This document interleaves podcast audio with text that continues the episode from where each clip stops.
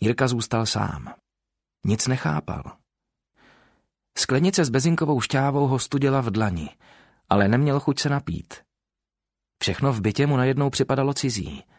Děda něco tají? Vždyť... Vždyť... Děda přece vůbec nikam nechodí, nikdo ho nenavštěvuje, nikoho nezná. Co umřela babička celé dny jenom čte knížky, krmí andulky nebo hraje na klavír. Je pravda, že si s dědou Jirka nikdy moc nerozuměl.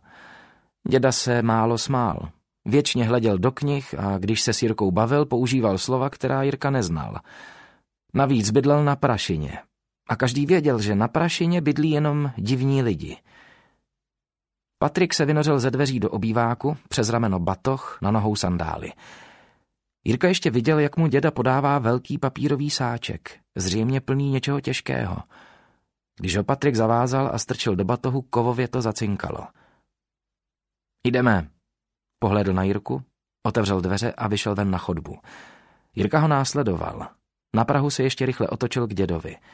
Ten ale jen beze slova přikývl, něco zamumlal o tom, že mají s mámou za týden přijít a přibouchl dveře. Ulicemi Prašiny kráčely rychle a mlčky. Jirka Patrikovi sotva stačil. Dvakrát zabočili a minuli starý oprýskaný kostel. Pak se domy zmenšily, přibylo starých hrázděných stavení, uličky se skroutily a na nárožích se objevily otlučené kamenné patníky. Jirka se nejistě rozhlédl. Jdeme správně?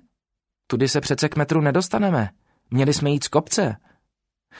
Vezmeme to přes šibeniční vrch a pak dolů na Karlovo náměstí. Odvětil Patrik a ani na vteřinu nespomalil. Jirka nejistě polkl.